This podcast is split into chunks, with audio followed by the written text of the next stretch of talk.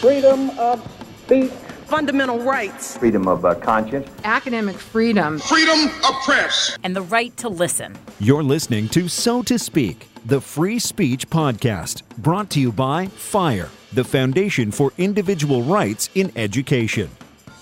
Okay, welcome back to So to Speak, the free speech podcast, where every other week we take an uncensored look at the world of free expression through personal stories and candid conversations. I am, as always, your host, Nico Perino. And here in the DC metro area where I live and where I work, traffic has gotten bad again, so that can only mean one thing. Summer is over and school is back in session. And because school is back in session, I'd like to direct your attention to some schoolhouse related items. The first is a free speech curriculum for teachers that my colleagues here at FIRE just recently put out. We have a number of lesson plans that teachers can use to enrich their existing instruction on the First Amendment and freedom of expression. We hope that that instruction is existing. Now, these lesson plans are geared towards middle school and high school classrooms, but if you're a college professor, I'm not going to stop you from using it. It works there as well. The lesson plans cover everything from the law to the philosophy of free speech, and we even have a special lesson plan for Constitution Day, which, reminder, reminder, is coming up on Tuesday, September 17th. So check those lesson plans out. I'll have a link in the show notes, and you can also find them at our website, thefire.org. And the other item I want to draw your attention to before we begin this show is our annual and very popular free speech essay contest, which is now open for submissions through the end of the year. We're taking submissions from juniors and seniors in U.S. high schools. We're also taking submissions from homeschooled students as well as citizens, U.S. citizens attending schools overseas. We award $20,000, that is $20,000 in scholarship prizes to nine winners.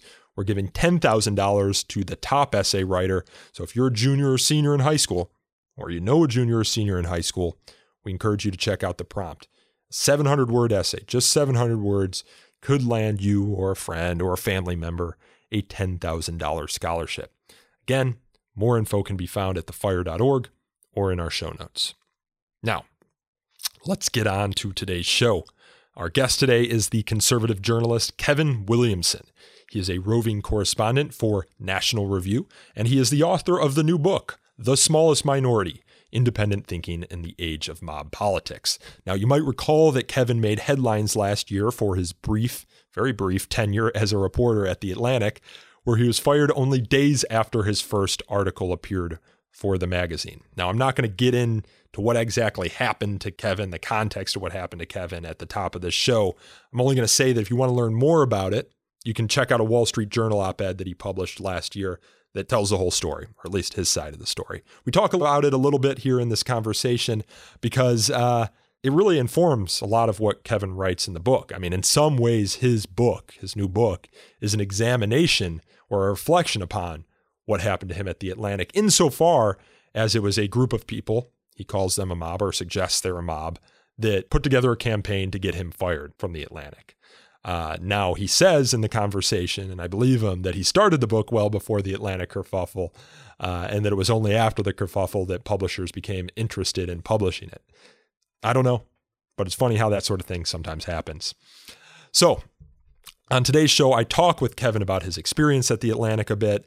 We talk about the nature of mob politics. We talk about the nature of what happened to him and how it fits into kind of this conversation that the country is having about the power of a group of people to dictate what can or can't be said in the public square or what can or can't be said at our institutions of employment. We talk about what it means for free speech and inquiry and whether this is really a new phenomenon in American politics or just, you know, an old phenomenon manifesting itself in different ways.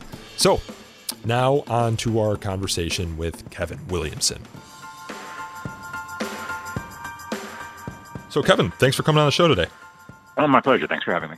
So, your book is largely about how mob like behavior is increasingly dictating the scope of what can be expressed and, and even who can be employed here in America. So, I want to start with some examples for our listeners. What does the mob look like in modern America? Well, it's a combination of things, and it's slightly different in different situations. So we have your familiar kind of social media aggregation mob, um, usually on Twitter but sometimes on Facebook and other forms of social media. And these are things that sometimes form spontaneously, that sometimes are the product of invention and design by political groups and, and other groups that are dedicated to that purpose. We also have, and what I think is probably more significant to a lot of people, um, an internal version of that inside a lot of organizations. You see this at media outlets and companies like Google and Twitter and Facebook and the New York Times, in which you've both got the external pressure of the, the social media campaign, but that's really acting as a pretext or a supplement to internal pressure of people who are employees, and staffers, and executives who have p- particular political or, or social ends that they want to bend the organization toward. So, you know, Dean Baquet, who's the editor of the New York Times, uh, mentioned this in a recent staff meeting where he said there's, you know, people on the outside and people on the inside who push the newspaper toward taking a more left wing, more partisan democratic view of things. And sometimes these are really, really very focused, like you've got one person who is um, targeted for thinking or saying something that is unpopular, or sometimes it's more of a, an organizational thing, like pressuring the New York Times to change a headline about President Trump, or or something along those lines. So it's um it's something that goes across the the social and political spectrum, but um, tends mostly to be a phenomenon that happens within the relatively small subpopulation of educated, uh, politically engaged people who are very active on social media. And because those people are socially influential, because they tend to be the people who are most involved in politics, cultural institutions, educational institutions, and news media, these phenomena seem to have a larger um, scope and impact than they actually do. Well, mob behavior's kind of been present throughout American history, right? I mean, whether In it's history. the, yeah, whether it's the Tea Party movement, it could be the assassination of Elijah Lovejoy, the pro and anti-union street fights of the early 20th century, civil rights protesters, moral majority, the list goes on. How is this era of mob behavior different than past eras of mob behavior, and is it more concerning than past eras? Well, no, I don't think so. There's always a tendency to tell ourselves that we live in the most significant times, the most Yeah. extreme times. And ironically, that helps to foment that kind of mob behavior. But compared to what, say, John Brown was doing in the 19th century or what the Klan was doing in the 1930s, actual mobs, actually lynching people and, and doing that sort of thing, what we have right now is pretty mild by comparison. Um, what it reminds me of is a combination of two things.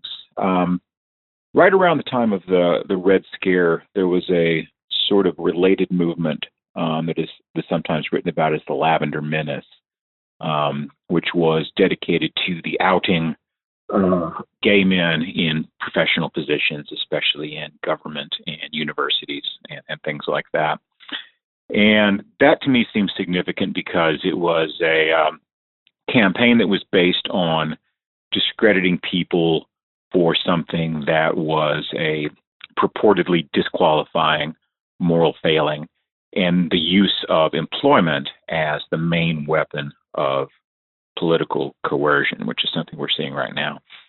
The other thing it reminds me of, which is much less serious, I think, and in some ways humorous, is the um, panic in the 1980s over things like heavy metal music and rap music by Yeah. people like Tipper, Tipper Gore and the PMRC.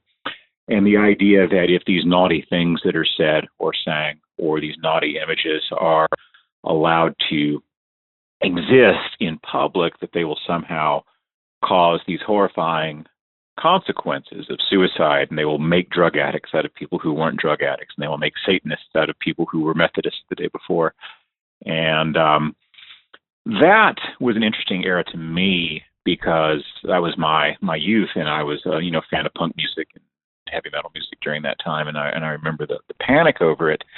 And at the time it seemed to me just psychologically transparent. And in retrospect pardon me even more so which was that this happened when the country was really at the crest of the great wave of divorces that began in the 1960s and crested in the 1970s, 1980s. And suddenly you had a lot of parents who were very concerned about the state of their children, the state of their family. And it's very difficult sometimes for people to admit their actual motivations for things or what the actual problem is. So on the one hand, we got this thing where Twisted Sister and Ozzy Osbourne were destroying the youth of America, not the fact that their parents and their families were defective. Now, on the other side, we got the much more serious but related phenomenon of the uh, satanic sexual ritual abuse cases, in which people went to prison for a great long time for crimes that were never committed based on evidence that was made up by children and uh, therapists using now discredited and, in fact, then discredited techniques such as recovered memory and, and that sort of thing. So we have a related thing now with this kind of magical thinking um, that makes direct connections between things like if you are insufficiently supportive of, um, say, the agenda of trans rights organizations, then this constitutes an act of violence because trans people, for instance, have higher rates of suicide. Uh, they suffer from violent crime at higher rates, higher rates of addiction, things like that. So it's your speech isn't speech. Your speech is something that is causing these unhappy and undesirable social consequences. Of course, it's pure superstition, and it's made to repress, and it speaks to cultural rivalries and anxieties in much the same way as the uh, the Ozzy Osbourne scare of the 1980s did. Well, what should we be encouraging people to do then? Because it's easy to, I guess, identify the problem we don't want people getting fired for believing or expressing their innermost thoughts. Um, but for limited government folk, libertarian leaning folk, uh, people who care about freedom, often we talk about how social sanction is kind of the release valve that we have when you don't mm-hmm. have the less desirable government sanction policing behavior. Right. You know, so the question is can we do without both, or is there a certain level of so- social sanction that's appropriate in a free society? And if so, how do you educate people about what that social sanction should be and the excesses of going too far? Because it's one thing to say that there's a problem, it's another thing entirely to tell people or educate people or discuss with people the proper ways to behave? Is it just as simple as don't try and get people fired from their jobs for believing something, you know? Yeah, well, some of this, you know, I mean, the problem with all this is you can never really develop a hard and fast rule. You always have to end up relying on prudence and wisdom and the sense of proportionality and all the rest of it. So, social sanction often is um, a very, very useful and desirable thing. I think most of us are glad there was such a thing as a Montgomery bus, bus boycott. Um, and this was an important chapter in the evolution of, of civil rights in America. I think a lot of us are glad that Mohandas Gandhi did his salt protest and uh, and other things like that. The fact that Charles Murray has been invited to deliver a lecture at Oberlin is not the same thing as uh, millions of Americans living disenfranchised and uh, unable to travel or own property or work because of their race. Um, these just are not related things. They're not proportional things. Uh, the fact that Milo Yiannopoulos might write a book somewhere is not apartheid. Um, we need a, a sense of, of, proportion about those things and a sense of um, what is sensible.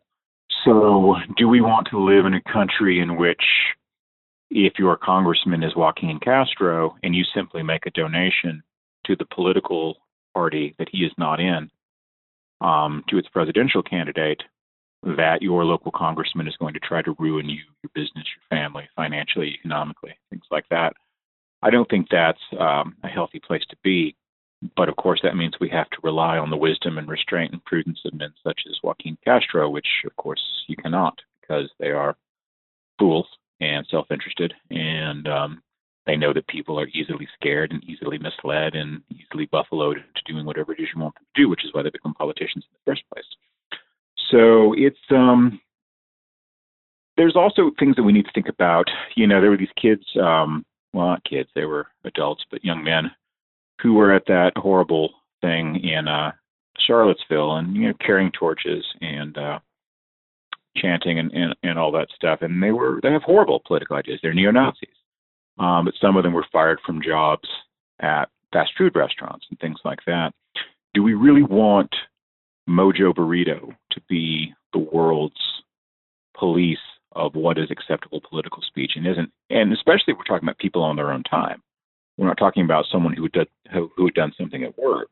We're talking about people expressing opinions and political views, even horrible ones, on their own time in their capacity as private citizens. So, is there such a thing as private life?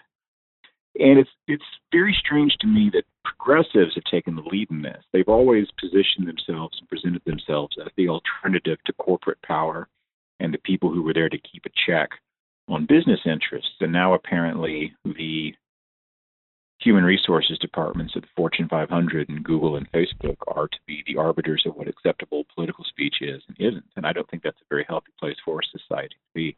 Yeah, the, the kind of two points based on what you just said. It, it gets down to essentially what your definition of what is good is.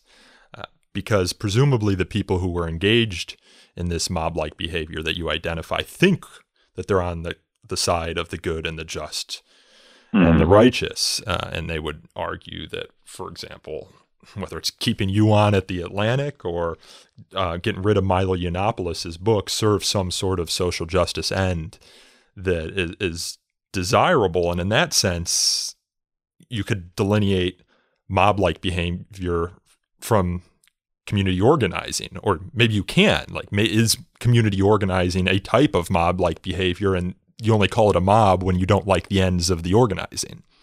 So that's one thought that's kind of hard to wrap your head around. The other is some of the community organizing that you identified there, whether it's Mahatma Gandhi or the the bus boycotts, seem to be framed in this idea of common identity politics. Uh, my boss, Greg Lukianoff, and his co-author Jonathan Haidt kind of talk about the civil rights era as one in which civil rights leaders were saying that you know you are my brothers and sisters and we want to be brought in within the fold of all that America has to offer rather mm-hmm. than how they frame it today's I don't know we can call it mob like behavior uh, community organizing where it's framed around this idea of common enemy you are an yeah. enemy and therefore you must be purged from the society and I think about this man named Daryl Davis who uh, it's a black man lives right. I live in Washington D.C. right outside Washington D.C. in Maryland who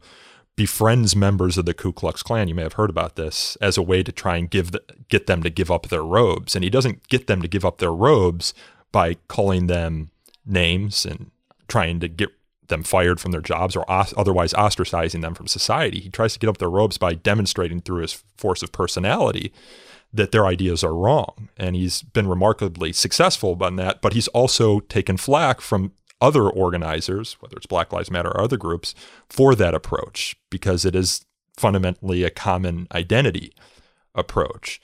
So you're seeing a sort of difference in activism between the older generation and then the newer generation. And where that began, I, I don't know. And I don't, I mean, I don't know. Do you know? Well, a, couple of things that I will say about that. Um, I think a lot of this activism is different in fundamental ways from, say, the activism of the civil rights era or the Indian independence movement or other things like that that we've mentioned, in that a lot of it isn't really about politics exactly. It's not about people who are seeking particular policy goals and particular outcomes. Um, it's a sort of public group therapy session in which people engage in this ancient ritual of hating someone together. So you're right that it's more about common enemies than common identity. There are new sources of anxiety in life in the 20th century or 21st century, rather, for people. Um, people change employers more often than they used to. There's less stability in that sense. Americans move less often for work than they used to, but people at the top end of the educational and income spectrum move a lot uh, more than they used to, and they sort of set the tone, I think, for uh, a lot of culture. Um, people get married later in life; they have children later in life. So a lot of the things that they they they go to church less. So a lot of the things that used to give people a sense of relationship and belonging, cohesion, status, and the rest of it have either been diminished or, in many cases, taken away from people entirely um, by certain social changes that are beyond their control. When people feel that these status hierarchies and, social relationships have been upended and that everything is up for renegotiation in terms of their social status, they get very, very anxious about this. And we've seen this at other periods in the past. And often the outcome are social trends like religious fanaticism or nationalism, things like that. In our time, we're seeing it um, partly, at least among a certain slice of the American population, in the substitution of this particularly silly, shallow form of partisan identity politics for everything else that used to give people a sense of meaning. So people now organize themselves and define themselves based not on who they are, but on who they hate. If you look at either the coalition that currently is the left, broadly speaking, or the coalition that is the right, broadly speaking, um, they are both now based on on hatred on those people. Um, there are a lot of people who are on the right who disagree with each other basically about all sorts of important fundamental policy questions like capitalism, trade, individual rights, the law, those sorts of things. People on the left are the same way. There are people on the left who think of themselves as capitalists and people on the left who think of themselves as socialists. What papers over all this and gives them a sense of solidarity and cohesion is, well, those bastards over there, at least we're not them. Mm-hmm. And that normal team sports aspect of politics has now been elevated to the point that it excludes almost everything else. And that's because you th- see other institutions in society that would have otherwise bound people together diminishing. When I when I think about that, I think, well, okay, what were some of these past institutions? You mentioned some of them, whether it's religion or uh, the bowling league, uh, or even your country. I mean, the nationalism can be another one, uh, patriotism, uh, kind of coming together around American values. Uh, but those can also manifest themselves in undesirable ways. All you have to do is look at the Inquisition to see what religion can do, or you look at some, or the McCarthy era, era to see what politics can do. And it's, it's funny you say that some of this behavior comes from, I mean, I guess just in short, a sense of loneliness. Yeah. Uh, but it's also it's also coupled with the inability to de-individuate when you become a part of a group. I, I've talked about this on this show before about uh, how I was one at one point. I'm not a protest guy, but there was at one point that I became a part of a protest. It was a large protest, and I was really amped up about what I was protesting. And I get surrounded by all the other protesters, hundreds in this case, and I start chanting and doing insane things that I would have never done were I not as in a, a part of that group. If, had I mm-hmm. thought about it by myself in my bedroom, you know, later that night, I would, what are you doing? And that's and that's actually what happened. And I I kind of told myself ever since that I'll never become a part of a protest before because I never want to get carried away in that way again. Yeah. Lose my sense of individuality. So it's that that but it was also very powerful and it gave me a sense of being a part of something. So there was that loneliness that made me become a part of a protest is in a certain sense a mob like behavior. It doesn't always have to be bad, but yeah. become a part of the mob. But also the way the mob acts on the individual can have some consequences that maybe aren't desirable to the individual in other circumstances or from a different perspective. For a lot of people, divesting themselves of their individualism is a kind of liberation. Um, I write about this quite a bit in the book. Uh, you see this both in Erich Fromm, who's a Marxist uh, Freudian social critic, writing about the end of the Middle Ages and the emergence of the earliest forms of capitalism. But you also see it in, um, oh, what else did I have in mind there? Erich Fromm, and who else was there? Well, churches do this as well. Well, I was thinking of Michael Michael Oakeshott as well, who wrote about you know people who experience individualism as a burden rather than as an opportunity. And in both cases, you see, um, I think these in the end of the Middle Ages, obviously, is a much more radical social change than where we are now at the beginning of what we call globalization. But when the old peasant serf lord relationships got upset and were put up for renegotiation, people were better off in material terms. Life is getting materially better for people, but they were really upset by it because they were experiencing new kinds of anxiety. And I think that's what's happening to us right now with what we call globalization, is that people are experiencing new kinds of anxiety. So at the end of the Middle Ages, it manifested itself in the beginning of what became nationalism and also the Protestant Reformation and some kinds of religious fanaticism that were um, that leapt into being at that time. And we're seeing it less in the religious front right now, although we do see some of that, and more on the um, on the political front, whether it's the newfound love of what they're now calling nationalism again on the right or socialism on the left. So I want to ask you about this phrase that you use in your book called ochlocracy, which is mm. essentially government by mob rule. And I wanted to ask, how is this distinguishable from democracy? Because ochlocracy and democracy, uh, neither of which re- require for their definition to be valid the protection of individual rights. So what I mean is democracy have the imprimatur of like official government enshrined in constitution and ochlocracy is a little bit more amorphous, or are they more or less the same thing? Well, they end up being very similar things. I think democracy is something that operates more under the color of the rule of law, whereas like yeah. ochlocracy is something that combines the rule of law through um, institutions, either of government or you know companies, private actors, and things like that, with either the threat of extrajudicial violence or um, or other kinds of uh, non-official forms of coercion. So the way ochlocracy typically works, and the reason I use that word instead of mob rule, is that I want to distinguish it from lynch mobs and things like that, and riots, which are mm-hmm. a, a phenomenon of their own. Ochlocracy, you know, going back to the Greek and Roman examples of it, and it was it was something that was on their minds very much too. Usually consists of the mob leaning on government or leaning on some other valid institution to do the mob's bidding for it. So this is, you know, we want Barabbas. This is, um, you know, the government must do this or else there'll be riots. And um, in a sense, we've written that into our jurisprudence. This is my argument with Oliver Wendell Holmes and the, you know, can't shout fire in a crowded theater thing, which is one of the dumbest and most useless cliches in American public life. Oh, yeah, of course. And people forget that this was a concoction that came up with uh, an argument for saying, yes, we can jail the leader of the Socialist Party for protesting World War One, for protesting conscription, because if we don't, then there will be civil unrest. So it's essentially making a constitutional principle out of the heckler's veto.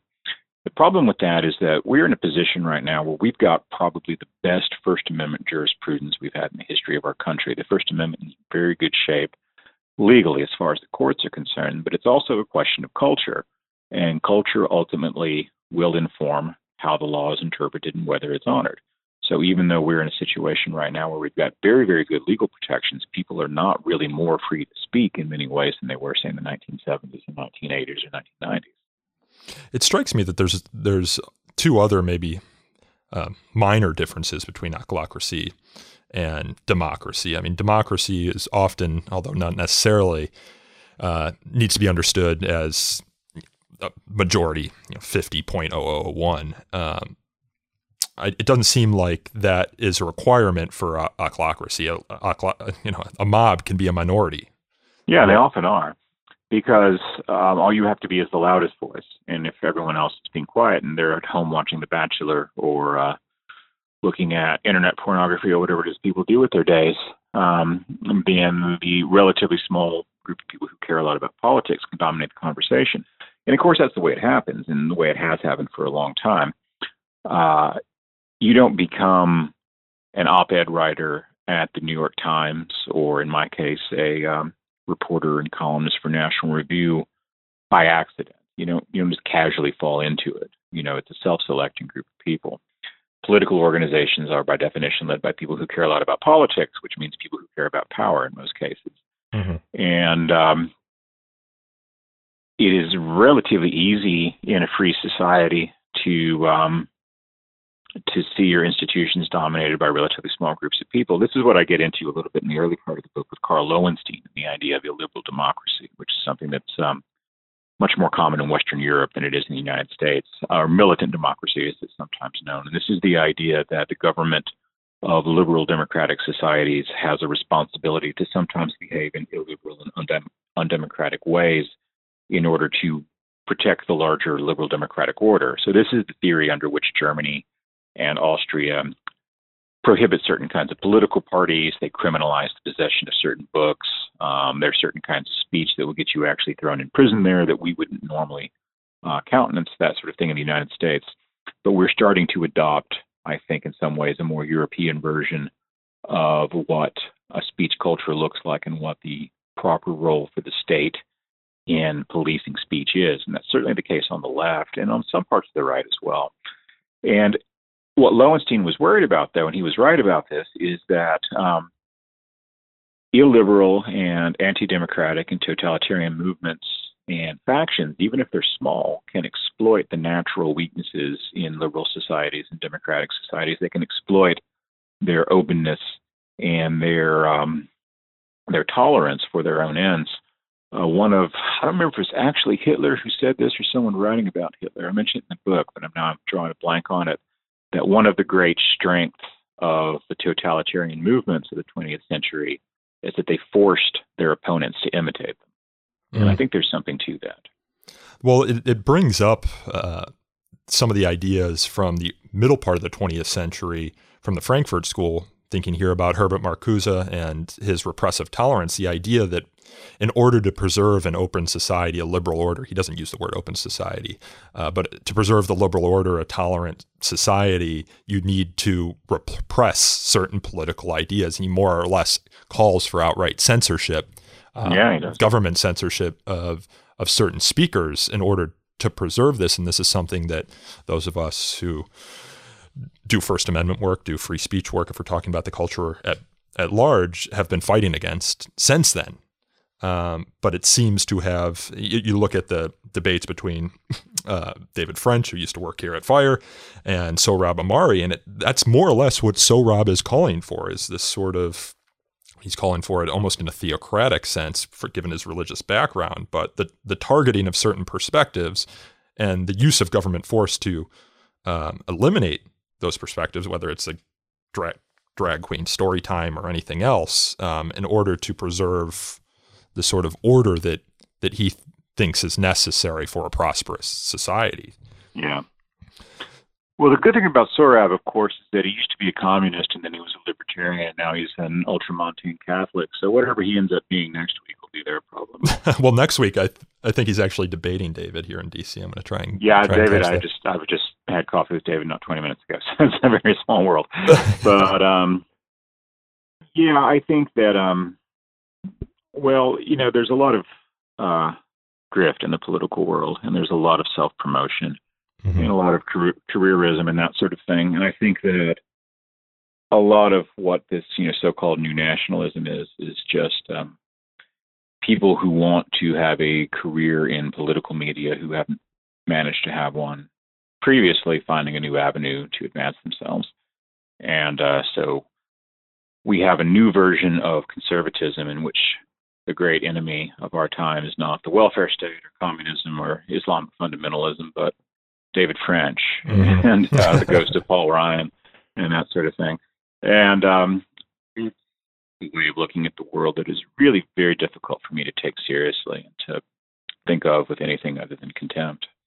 I would be remiss in the last 10 to 15 minutes that I have of you to not ask about the Atlantic situation. I don't know that we I know you hate talking about it. That's what you say in your book. Oh, I don't, I don't mind that much. It's, um, you know, it's part of the story. Yeah. Well, you know, the funny thing about the book is that I started writing it in 2015. Nobody wanted it until I got fired by the Atlantic a few years later. My phone rang and uh, I started getting offers for the book, which um, the Streisand effect in uh, in practice.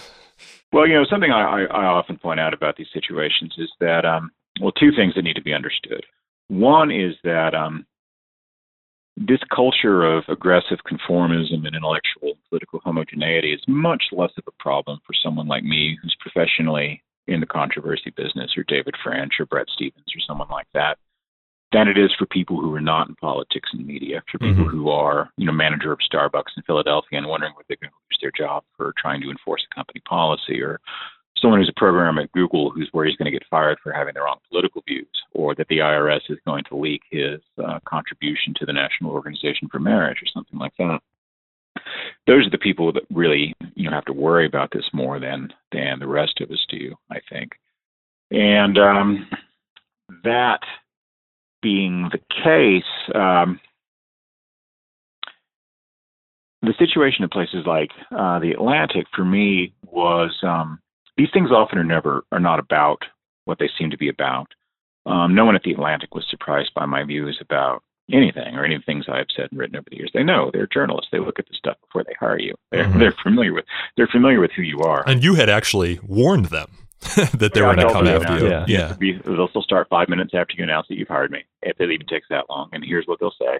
And yeah, this we all we all knew about this going forward. And um, So, you know, for someone like me to get fired by the Atlantic, I write a column about it in the Wall Street Journal.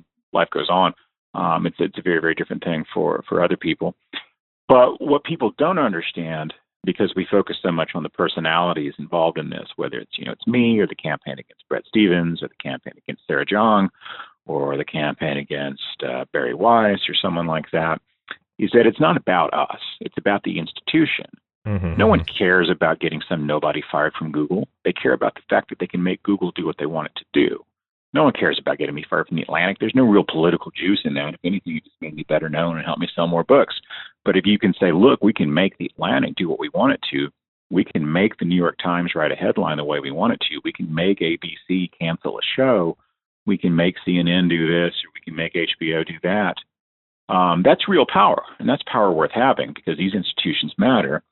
And of course, the only way any of this is ever going to get sorted out properly is if these institutions begin standing up for themselves and taking their own independence seriously. Um, I do credit the New York Times on this, even though they've occasionally allowed themselves to be bullied around a little bit. You know, they didn't fire Bret Stephens, they didn't fire Bari Weiss, they didn't fire Sarah Jeong.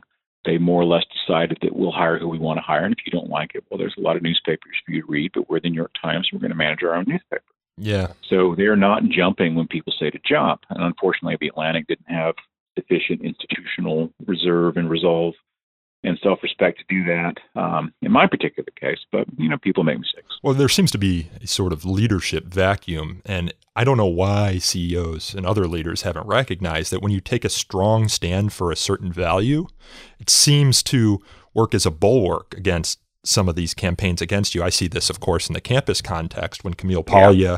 there was the call for her to be fired at the University of the Arts in Philadelphia because of something she said on Spiked about the yeah. Me Too movement. The president of the university, without delay, issued a university wide email saying, no, we don't fire academics for being academics, essentially. Yeah, that was kind of funny. I, I, I lived in Philadelphia for a long time. And um, of course, in any normal, decent self-respecting society, Camille Paglia wouldn't be at the University of the Arts in Philadelphia. She'd be at Harvard or Princeton or Yale.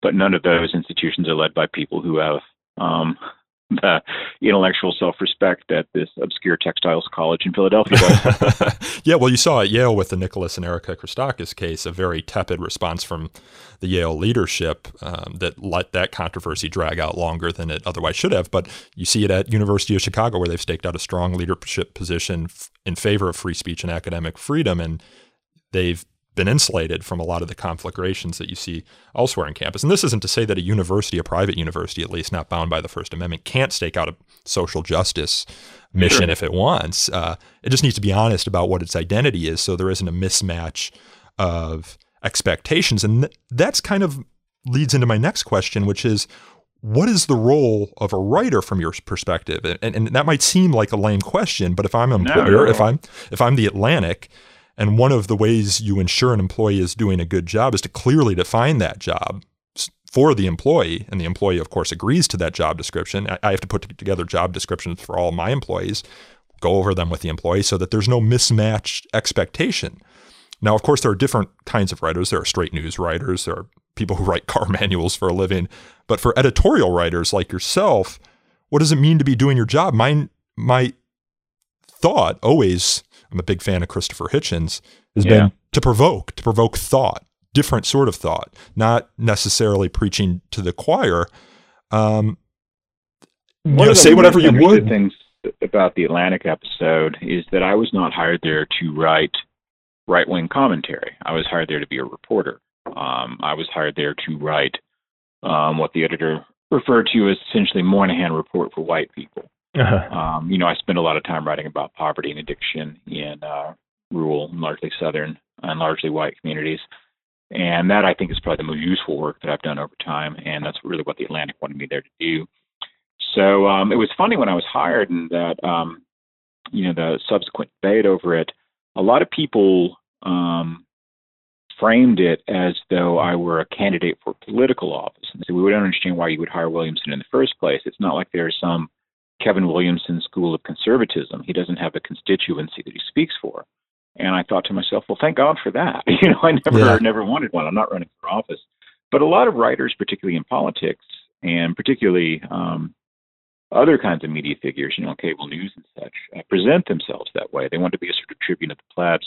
and to be leaders of a political movement or political faction. So, I mean, to take an extreme example, you've got people like Sean Hannity, who are essentially, you know, conducting a supplementary presidential campaign and uh, and frame themselves that way. You know, we're going to lead you to electoral victory.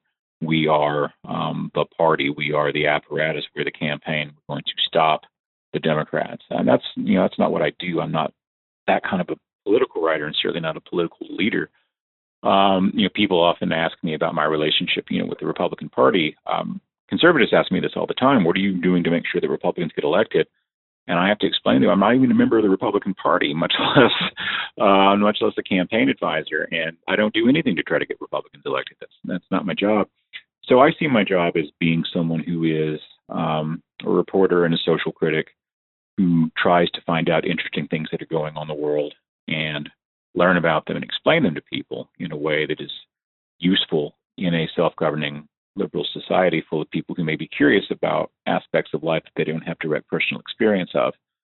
I don't see myself as an advocate for a party or an ideology or a philosophy, even though I've got beliefs and they're there to be seen in my work.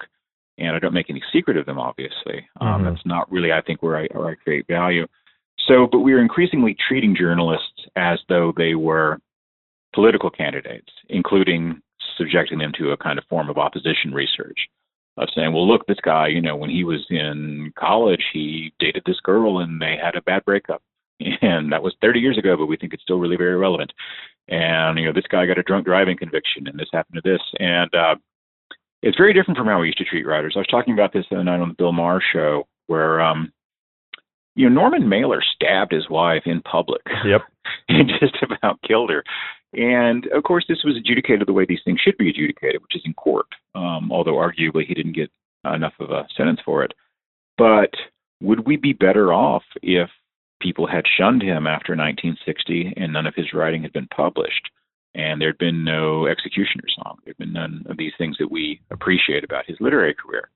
Uh, T.S. Eliot and Ezra Pound were just horrible racists and anti-Semites. And Ezra Pound actually worked for the fascist government of Italy during the war would we be better off if their books weren't there, if their poems weren't there? I don't. I don't think so. Would we be, would we be better off if we burned all Picasso paintings because he was really rotten toward women? Um, I don't think that would make the world better off. Now, not to compare myself or Milo Yiannopoulos or anyone else to any of these figures, but if you want to take a moralistic view toward these things and say, well, if you commit a certain kind of transgression, whether it's criminal or simply a, a violation of certain rules of etiquette, like are increasingly baroque pronoun rules and those sorts of things, uh, then you are to be excommunicated and your work must be uh, suppressed. I think we're going to leave ourselves with a very bland, vanilla, uninteresting, and uninspiring culture. Well, we, we see a little bit of that on campus. You might recall a couple of years ago there was the debates uh, surrounding a lot of the disinvitations of commencement speakers at campus. Mm-hmm. Now, campus commencement speeches are typically bland and boring, but every now and then a university will invite someone interesting to come. But they just don't do that anymore because most interesting people are people who have provoked or had life experiences uh, that are sometimes controversial. Uh, but yeah. inviting those people is really just not worth it anymore because it distracts. all the sort of cultural figures who just simply couldn't have a career today. Mel Brooks could not make any of his movies today. Mm-hmm. Iggy Pop could not be a public figure if he weren't already one. Uh, Aerosmith certainly couldn't be. You know. Yeah, well, it makes you it makes you wonder about the '60s and '70s. Our celebrity icons were people who transgressed. Um, yeah, they were they were the punk rockers. They were the the metalheads, the guys with long. But you know, it doesn't. It seems like transgression is no longer cool. I mean, if you if you even if you listen to our music culturally, it's you know Katy Perry talking about you know being a firework. it's like this kind of yeah, weird. I spent a lot of I spent a lot of time talking to these um, some of these Silicon Valley executives, and it's interesting that they're people. They don't typically have very highly developed political ideas, but they've got social ties, and they're West Coast California people, and they're easy to bully for that reason. But what's funny is they've always talked about um, disruption, you know, and disruption is the thing they care the most about. I once spoke at the Tribeca Film Festival at the Disruptors Conference, which I believe was um, sponsored by Google. And Google, in their marketing and their description of their business, really likes this word disruptors. And they just put out a memo to their employees um, about don't talk about politics and don't say things that might be controversial because these would be disruptive. Mm-hmm. and so the one thing that will actually, of course, get you fired from one of these disruption loving companies is disruption. Um, and that's partly because of the changing role of corporations socially. It's no longer just a source of income and making widgets, it's a source of meaning for people. And uh, we take our lives and our relationships with these institutions to be um, intertwined in ways that aren't merely economic. You know, working for Apple or Google or Facebook um, means something other than I produce this code and I get this paycheck. Oh, that's really interesting because that gets that sense of belonging. I mean, are we not just yeah. replacing our political identity with some of the previous identities we have, whether they were religious or what? Um, with you know, it's also the corporate. We're, the, we're part of. We want to feel a part of a corporate mission, and and that might yeah. actually speak to the recent survey result where the majority of CEOs now say that maximizing shareholder profits is no longer the primary goal of corporations. It's yeah. you know being part of an activist mission. Um, mm-hmm. So they're not they're shaping the institutions in a certain way, perhaps.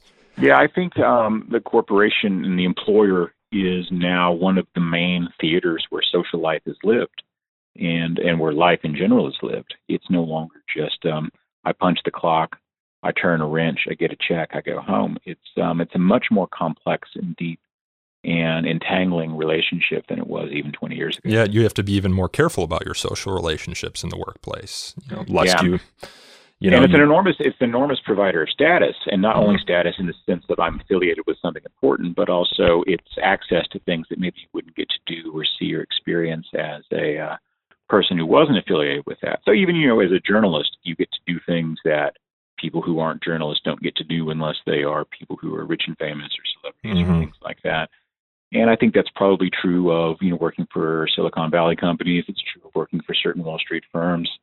It's true of different kinds of uh, corporate life, and I think that is part of what gets people spiritually entangled in their employment in a way that they weren't a generation or two ago. Well, there's a lot we could continue to talk about here the distinction between the art and the artist, um, the idea of redemption. Um, yeah. there, that seems to be lacking in a lot of these conversations. There's say what you want about Christianity. I am not religious, uh, mm-hmm. but there is this concept of that people can be redeemed. Um, that's a little bit lost. If I could just maybe say this in closing, one of the great ironies of this is that um, this largely secular uh, culture on the on the progressive side of the fence has essentially reinvented the Catholic teaching of scandal. And if these things are allowed to stand, that is a social harm in and of itself. And that's what we're really talking about here: is mm-hmm. that the mm-hmm. left has developed a secular version of the old Catholic sin of scandal. Yeah. Well, Kevin, this has been this has been fascinating. I guess just as cl- in closing here, do you ever think you'll get back on social media? I don't see any reason to. Um, Bret Stephens just got it, off, I guess. It's, oh, he'll be back. Um, I don't enjoy it. I don't find it useful. Uh, I don't make any money from it. And I don't sell any books that way. And um, you know, it's uh, occasionally you end up at two o'clock in the morning beating up some uh, undergraduate at Lehigh University and telling him he needs to read Hayek. And I just don't think that's a very good investment of my time typically. So if I had it my way, I wouldn't even do a lot of daily journalism. I would just write books and maybe three or four essays a year. But um, that is not the current economics of a media life. No, it is not. It's hard to disconnect. Well, Kevin, thanks again for coming on the show and hope to talk to you again sometime soon. Thank you so much for your time. I appreciate it.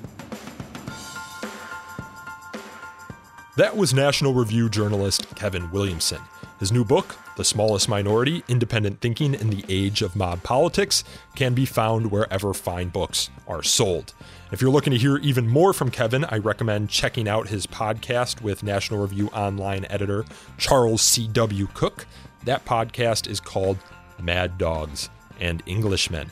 This podcast, however, was hosted, produced, and recorded by me, Nico Perino, and edited by my colleague Aaron Reese. You can learn more about So to Speak by following us on Twitter at twitter.com slash free speech talk or liking us on Facebook at facebook.com slash so to speak podcast. You can also learn more by subscribing to our email list. The form to subscribe to the email list can be found at the top of our website, so to speak podcast.com. If you enjoyed this episode of the podcast, please consider leaving us a review on Apple Podcasts or Google Play.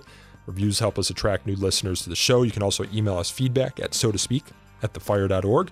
And until next time, thanks again for listening.